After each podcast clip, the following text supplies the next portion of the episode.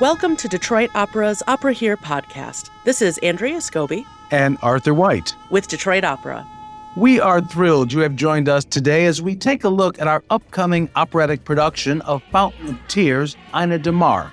We'll delve more deeply into the music of this opera, take a look at the real life poet and playwright Federico Garcia Lorca, who inspired this story, and welcome a very special guest, Osvaldo Golijov, composer of Fountain of Tears, which opens at the Detroit Opera House on April 8th and runs through April 16th.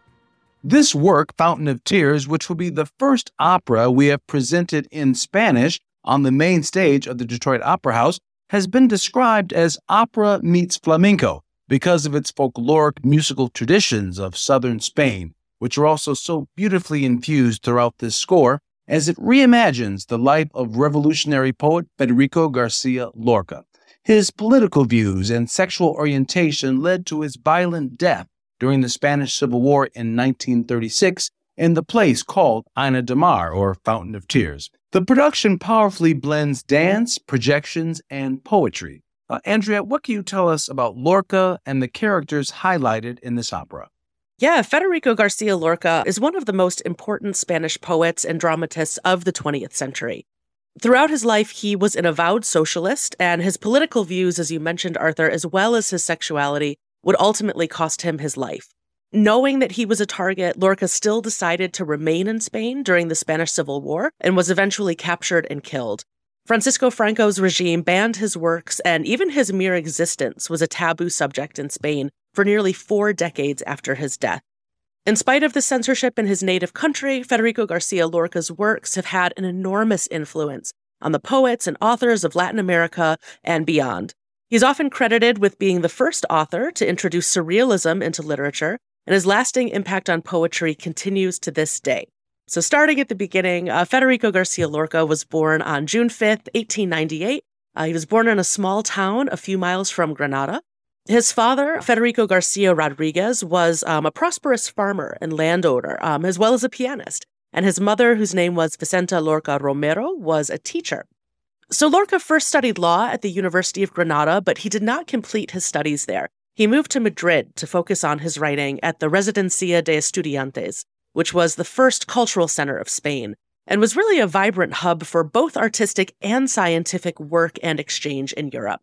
So, the mission of the Residencia was to complement university education. It encouraged this constant dialogue between science and the arts. Um, it was a place that welcomed avant garde ideas from abroad. So, we have so many notable guests throughout the years at the Residencia de Estudiantes. They included Albert Einstein, Marie Curie, and Igor Stravinsky, among others. And it was here that Lorca joined a group of avant garde artists who were collectively known as the Generation of 27.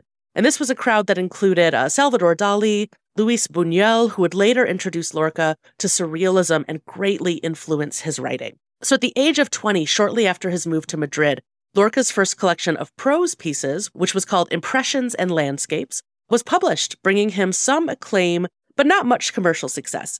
The very next year saw a production of his first full length play, which was called The Butterfly's Evil Spell, uh, this was a play in verse. It was centered on this impossible love between a cockroach and a butterfly, and it ran only four performances. It was quickly canceled after scathing reviews and loud booing at the curtain call. And this experience was really crushing for Lorca, so much so that he would later insist that his 1927 play, Mariana Pineda, was his first work for the stage.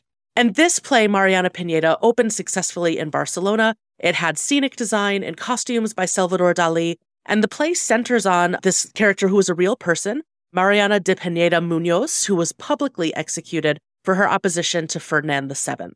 And her story became part of the folklore of Granada, where Lorca was born and raised. And this collaboration was also one of many between Lorca and his friend and muse, the Catalan actress Mariana Xirgu, who would go on to perform his works and keep his legacy alive long after Lorca's death. So after this initial foray into the theater, Lorca then went back. He returned to poetry. He published a compilation of poems based on Spanish folklore, and that incorporated elements of Andalusian flamenco and Roma or gypsy culture and its exploration of romantic love and tragedy. And this piece was called Romancero Gitano or Gypsy Ballads. It would become his best known work of poetry and would bring him widespread fame and critical praise. Uh, this collection would go on to be republished seven times in Lorca's own lifetime, and it really solidified his connection to the folkloric traditions of Spain, particularly to his native Andalusia. So after this, he spent an unhappy year in New York in 1929. That could be the subject of its own, you know, long paragraph, which I won't go into, but um, some interesting poetry really evolved from this time in New York. But after that, he returned to Spain and he was appointed as director of a touring university theater company called La Barraca. And this was a company that traveled to remote rural areas throughout Spain, presenting modern, sometimes radical theatrical interpretations. And Lorca directed some of these, and he also acted in them. And it was during his time with La Barraca that he would write three of his best known plays, uh, which would become known as the Rural Trilogy. And these plays were Blood Wedding, Yerma, and The House of Bernarda Alba. So his years with La Barraca were artistically incredibly fruitful, but they coincided with political upheaval. 1934 saw widespread labor conflict and a bloody uprising by miners that was suppressed by troops led by General Francisco Franco. And the Spanish Civil War would fully break out within two years. Now, at that time, Garcia Lorca left for his hometown in Granada. It's believed that he hoped his brother in law, who was the socialist mayor of Granada, would be able to protect him, but ultimately both men were captured by the Nationalist Army and executed. The details and reasons for his execution remain shrouded in mystery, largely due to extreme censorship. Following Lorca's death, his books were burned publicly, and Franco's regime placed a general ban on his work, which was not withdrawn until 1953. And in fact, it was only after Franco's death in 1975 that Lorca's own life and death could be openly discussed in Spain. His death made him a martyr and an international symbol of political repression. Obscuring his legacy also means that today, many people don't recognize Federico Garcia Lorca as a queer poet. An article from The Independent noted that for decades, Spain's literary establishment, even his own family, refused to acknowledge that the country's best loved poet, Federico Garcia Lorca, was gay. It wasn't until nearly 45 years after his death that his sexuality was widely acknowledged and accepted. You know, Lorca's innovative poetry and original forms really revolutionized Spanish language poetry. And in addition to his poems and his works for the stage, Lorca also authored novels and short stories and created paintings, drawings, and musical compositions. And as I close talking about Lorca, you know, there's a quote that I think is just so beautiful. You know, his friend, the Chilean poet Pablo Neruda, wrote of him I have never seen grace and genius, a winged heart and a crystalline waterfall come together in anyone else as they did in him, which I just think is just so moving and such a beautiful way to talk about this poet who had uh, an effect on so many and and continues to affect people through his work and through his story today. Fantastic, Andrea. Tell us, when did you first become aware of, of uh, the name Federico Garcia Lorca? Oh, you know, I think the first exposure that I had was in college. You know, I, w- I was a theater student. I majored in musical theater and read a lot of plays and and saw a lot of plays and musicals. And uh, La Casa de Bernarda Alba was the first script of his that I read and thought it was incredibly moving. And then later read his play without a title, which I loved so much surrealist influence in that play. That is an unfinished piece of Lorca's. He was in the midst of writing it as he was executed. And so I think I read somewhere that only about one third of it was actually finished, and that's all we have. But what we have of it is brilliant and uh, surreal and just uh, thought provoking. So I really loved that piece. And then later, just within the last, I'd say 10 years, I really became aware of his play called Yerma, which I just think is beautiful. The National Theater did kind of an adaptation of it, you know, a more modern adaptation that I think some people love and maybe some people don't love as much, but it really had the effect, I think, of of drawing a lot more attention to what the original work was. I think there are so many ways for his work to be to be read and interpreted and I, I loved that we are still doing it and i love that this opera gives us a chance to have these conversations and to talk about who this poet was this incredible artist this incredible revolutionary really in his own way what about you arthur were you aware of lorca before Ainadamar? i would say probably it was back in the 90s during pride month uh, and I had read an essay in one of the, the papers in Chicago, and I sort of, that was my first time being aware of him. And then after that, there was a movie that had come out. I can't remember uh, what year that was, but it's not long after that. So all of a sudden, it was like Lorca was everywhere. and wow. then I began, I was like, ah, I know who that is. Yeah. But uh, yeah, I would say probably the 90s, to start with a, a Pride, uh, him being highlighted in uh, one of the periodicals in Chicago during Pride Month. Wow, amazing! I and I love that that can happen. You know, I mean, as I as I mentioned for so long, his sexuality was hidden and buried and in his own lifetime you know it was um uh, maybe known in his circles, but of course not anything he could speak about openly. So um, that's that's actually kind of wonderful to hear that you first became aware of him during a salute to pride. Yeah. It's amazing. Well, I thought maybe we take a moment, maybe talk just a bit about the opera, what people are expecting, maybe the story. So I'll just say that the opera begins in complete darkness, and emerging from that darkness, this mythic world of Federico Garcia Lorca comes into being. The sound of horses on the wind, the endless flow of a fountain of tears, Ainadamar, the trumpet call of wounded freedom, and the aspiration and determination that had been denied generation after generation echo across the hills. We are in Uruguay in April of 1969. The voices of little girls sing the opening ballad of Lorca's play, Mariana Pineda. The actress, Margarita Xirgu, we just talked about, uh, looks back across 40 years since she gave the premiere of that daring play by Lorca. We are in the last minutes of her life, and she tries to convey to her brilliant young student, Nuria, the fire, the passion, and the hope of her generation that gave birth to the Spanish Republic. She flashes back to her first meeting with Lorca in a bar in Madrid. Margarita reflects on the parallel fates of Mariana Pineda and Federico. The reverie is shattered by the call of Ramon Ruiz Alonso, who arrested and executed Lorca in August of 1936. Mm. Thank you for that, Arthur. You know, one of the things that I first learned about this opera that got me really excited about it was that it is Lorca's story, but told kind of through the eyes and through the experience of his friend and his muse, Margarita Xirgu. You know, she was, of course, an actress. Uh, she was a lesbian. She was a political revolutionary in her own right. She was known as Margarita the Red for her sort of communist leaning, left leaning sympathies.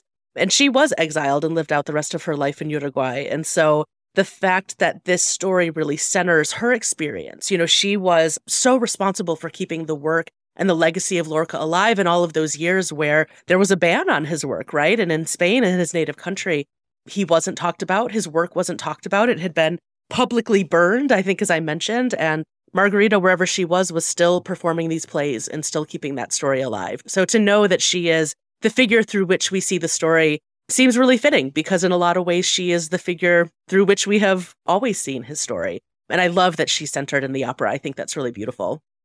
And her final farewell at the end of the opera, where she really she has great regret that she was not able to convince Lorca to leave as she did to Uruguay, and he stayed. Perhaps uh, he could have been saved if he had left with her. And so her sort of regret about not being able to convince him to come with her is uh, just heartbreaking at the end of the opera. Gorgeous, a beautiful, beautiful moment. I can't wait to hear it sung on stage. We have a powerhouse cast, and our our leads, these incredible female singers, are going to blow us all away. I'm just really excited to to get to opening night and excited to speak with our special guest today, the composer of the opera. I think, uh, Arthur, why don't you go ahead and tell us a little bit about him and uh, give him an introduction? We are so pleased to welcome the composer of Ainadamar, Fountain of Tears, to this podcast. He is a Grammy Award winning composer and music professor known for his vocal and orchestral works. He hails from La Plata, Argentina, from a Jewish family that immigrated to Argentina from Romania. He studied piano and composition as a young man and he goes on to complete his studies in music in Israel and the United States, where he earns his doctorate at the University of Pennsylvania. And in 1991, he joins the faculty of the College of the Holy Cross in Massachusetts. It is here that this young composer, uh, who grew up listening to chamber music, klezmer, as well as Nuevo Tango of Astor Piazzolla, he begins to make a name for himself as a composer with works like his uh, St. Mark Passion uh, his clarinet quintet, The Dreams and Prayers of Isaac the Blind, two film scores for Francis Ford Coppola, and of course, two Grammys for his first opera, the opera we're talking about today. Uh, we want to welcome him, uh, Osvaldo Golijov. Thank you so much for being here. Hi, Arthur. Thank you for having. Uh, I guess I guess the first question would be an obvious one. Uh, how did you decide for your first opera out of the gate that you would tackle the life of uh, Federico Garcia Lorca? Well, it's a long answer, but I'll try to make it short. In 2002, the Tanglewood Music Center commissioned an opera from me, and I started working on a wholly different project. Uh, that was a cast that consisted of Dawn Upshaw and uh, the female students. And that opera was not cooking really. So in December that year, I decided I just yeah, I couldn't do it. So through a common friend, I met David Hwang, the wonderful librettist, and I said, let's do something, save me. and, and he said, okay, tell me, what do you love? I said, well, I love Lorca.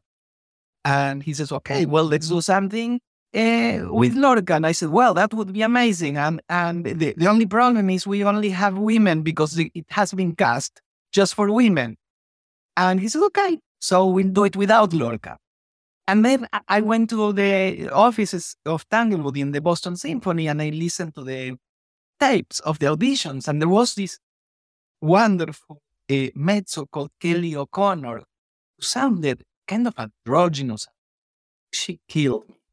And then I look at her picture and she has, she looks like Lorca. I mean, it was crazy. Like the eyebrows. I asked her later on, I said, Kelley, how come you mean O'Connor doesn't sound like Lorca? And she said, no, my mom is Portuguese. So, anyways, long story short, I called David and I said, hey, let's have Lorca be one of the students. She, you know, she looks like him. She sings like I think would have sung. And he said, okay.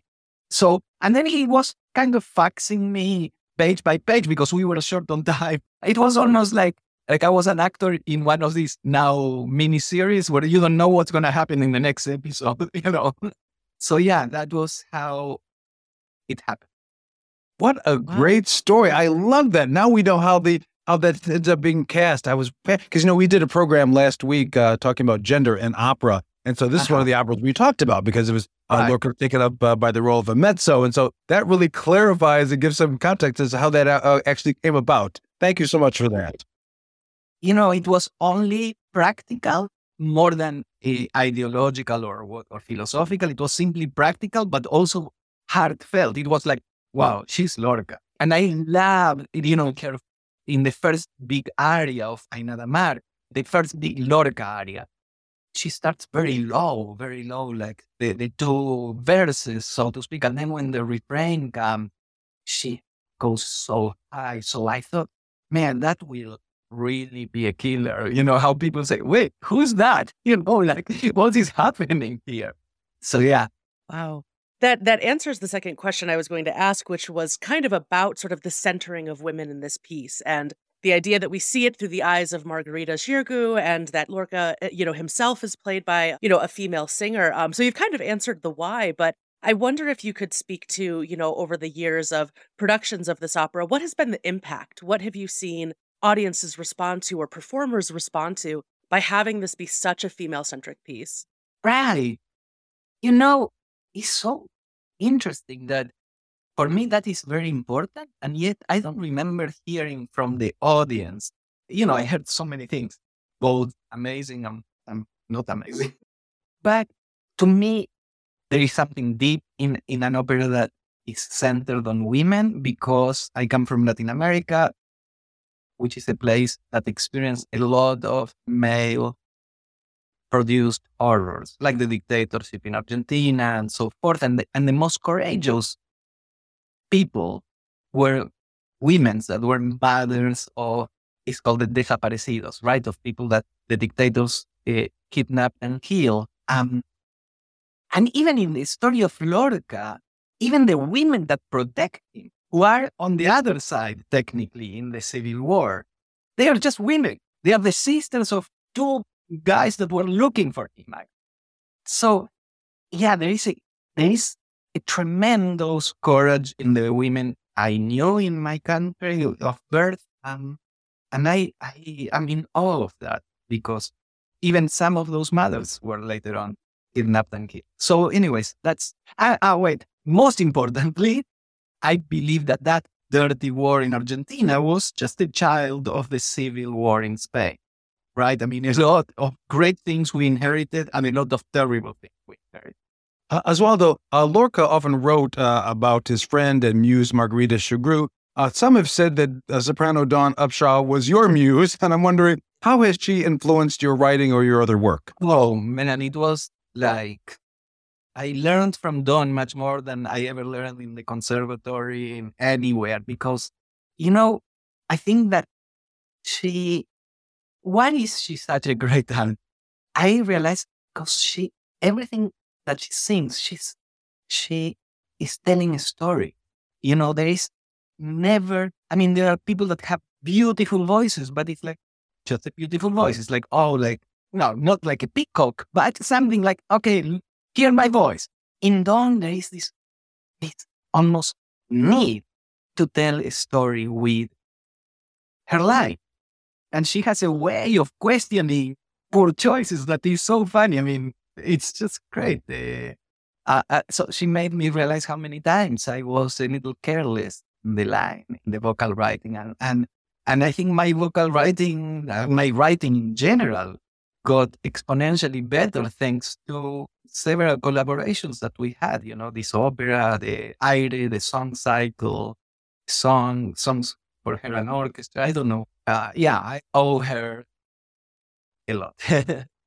That's fantastic. Thank you for that. You know, um, I kind of wonder if you can speak to us about the role of memory in this opera. Um, this is a piece that kind of moves in and Mm. through time instead of being chronological. Um, can you talk about sort of that artistic choice or that framing choice? Yeah, of course.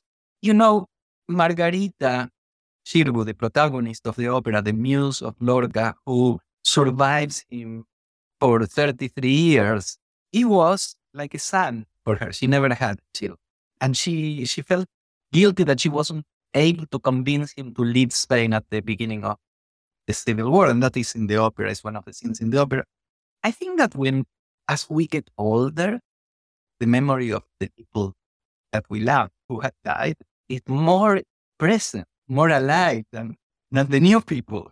You know, you know, it's, and I experienced that. Uh, well, now I am getting old, but I experienced that as a child. Um, I adored my great grandmother, and I used to visit her a lot, uh, have my cafe con leche with her. and and she would always start talking to me. And then at some point, she would drift into talking about her beloved son who had died. David was his name. And then she would start kind of talking to him. I would disappear from that reality, from the reality of the kitchen. And I didn't mind because I, I was always fascinated by her stories. But I think that is that is a truth in life, right? I mean, we live with the dead, and and that's that's why memory. I, I mean, yes, it's true. Like factually, it's memory, but to me, it's a reality. It's a reality where the dead and the living coexist, especially the beloved dead. Thank you for that. Osvaldo, why did you pick an Arabic name, Ainadamar, as the title for this? Oh, right. Well, first of all, it sounds great. I love it. uh, but most importantly, so Ainadamar was a fountain, a kind of a spring outside of Granada, like a, a just a, like five miles maybe outside of Granada. And was because it was like a spring, the Arab poets who lived in Andalusia in the Middle Ages, well, called her Ainadamar, Fountain of Tears. And they wrote many poems to the beauty of that fountain. And then they were expelled, right? All the Arabs and the Jews were expelled from Spain. And then the greatest poet that Spain has produced is killed at that fountain. So that fountain witnessed creativity and beauty and and murder, right? And Ainadamar, I, I, I love how it sounds. And also I love that people, mysterious people don't know what it means. They have to look if they are interested, you know. so yeah. Yeah. And I think what a what a beautiful um, sort of nod to just the the many cultures that have inhabited Andalusia. You know, all Yeah. the different Yeah. influences that come from the place where Lorca lived and that molded him and that he loved so Mhm. much. Yeah. Yeah. You know, you talked earlier um, about your librettist of this piece, David Henry Hwang. I'm curious about your working relationship with him. What did collaboration look like in the creation of this piece? you know, it was David is I think it's like a great genius because like we had one lunch, we decided on Lorca, then that phone call where I said eh, I think we will have a Lorca character, but mostly it was by fax. I said just run with it, and and he did, and he created this crazy structure, but it was natural for me. I I think I told him, you know, David, I'm not so good with with long speeches. Just try to do it super. I, I'm. I think I'm really good when there are very few words, and I envy the people that are very good with a lot of words and can transition from aria to recitative to dialogue and all of that. I am not. I'm, I don't know. I so it was great. As he was sending you kind of these faxes, were you also sharing music with him? I assume things were flowing both directions, or uh, were you really just writing? Oh yeah, words? no, I, I, think I, I, I might have. You know, it was so long ago that I, I, a lot of what I'm telling you now can just be a lie. So I think, I, I mean, it was. I think he trusted me. I don't. I don't know. Maybe, maybe that Lorca aria, you know, from my window, I might have sent it to him, but other than that, he was just surprised and he loved it. And, and I love him so much. And I'm grateful to him. Osvaldo, what should audiences listen for in the music in this opera? We know there's uh, quite a bit of a flamenco sound, but what else is present uh, in this score? You know, I think that this production was a revelation for me because Deborah uncovered all kinds of rhythmic subterranean rivers that I that are there, but I had not noticed, right? So rhythm will be really rhythm and dance. I mean, I feel that what she did is perfect new creature that is half dance and half opera, right? And therefore, because everything is in motion all the time, the moments when she stops are all the more power. But yeah, what to listen for? I, I tell you one thing. I tell you, I think a lot in images, sometimes visual, sometimes tactile. But I, I, in my music, it's not just about the note, notes and rhythm. The, it, the, it comes with the atmosphere, with weight, with the way of bowing, or you know, it's a little bit like like jazz. Just to write the notes doesn't mean anything. It's, it's how the trumpet player will will play those notes, right? But in this particular case, I remember. Okay, so you know the city is Granada, right? The city of Lorca, but Granada in Spanish, Granada is also pomegranate the fruit, right? Mm. So I, I felt, okay, it would be amazing if the opera sounds like a floating pomegranate that is leading melodies and those that in slow, like almost no gravity, you know, like like melodies that are Jewish or Gypsy or Arab or flamenco or some Christian, you know, all all those melodies that are from that place, right? So that was the image. And I don't know if people will see that floating pomegranate, but it would be great that people get into those melodies, right? Wow. I love that. What a striking image. That's a strong image to have in mind. Yeah. I want to ask you a question, kind of moving away from the opera and just a little bit more uh, about you. What got you into classical music and composition? Was there a great deal of music in your home as you were growing up? Yes. My mother was a pianist, and I am the first child of four. So she eventually she quit performing in public, but she she teaching all her life. But when I was very young, uh, she would still practice many hours. We had a oh, grand piano, and I would just play with my toys under the piano. You know, so the piano was like my second womb, so to speak. Right? I mean, I'm playing, I'm playing with my little things, whatever I was playing with, and hearing like better, and I'm, but like hearing it, like really hearing it. You know, so eh, eh, I loved it. And then, and then I, I realized that I, I like better to improvise than to, you know, like every, every piece that I would start learning in the piano, uh, it would give me an idea for another piece. So I guess that's how I went into composition. Yeah. Oh. Thank you. Yeah. Osvaldo, you've served as composer in residence at a wide variety of organizations yeah. and prestigious ones, Ravinia, LA Phil, Chicago Symphony, Carnegie Hall. Um, how have these experiences shaped or expanded your voice as a composer? Yeah, each each of these places is different, right? I mean, uh, you know, if you are working with an orchestra like Chicago, well, there is no orchestra like Chicago. If you're working with the Chicago Symphony, it's like, wow, you, your game goes up, you know, and it's scary. It's really scary because I don't consider myself to be an orchestral composer, even if I write for orchestra but it was incredible and incredibly humbling and beautiful experience. I just worked with them again last season. At Carnegie Hall, it was amazing because we programmed a, an entire festival around the music of Latin America, both popular and classical. And that's why this Carnegie Hall, right? I mean, the people there really know how to think, how to plan, and they have really great vision to reach as many people as possible in that great city, right? Yeah, and then the festivals, you know, like Ravinia or Ojai or, you know, the, those are always beautiful. Summer festivals are are great because the, the people are in a completely different spiritual place. In a summer festival that when you are in winter and have rehearsal from 10 to 12 or whatever, you know, people are more more connected with some other natural time and not clock time. Well, you know, as we come to the end of our time together, our, our time has flown. You know, I really want to ask as we are getting ready to open this piece, uh, Fountain of Tears, Ainadamar, what what would you say to Detroit audiences about the piece? Um, any last thoughts you want to leave with us?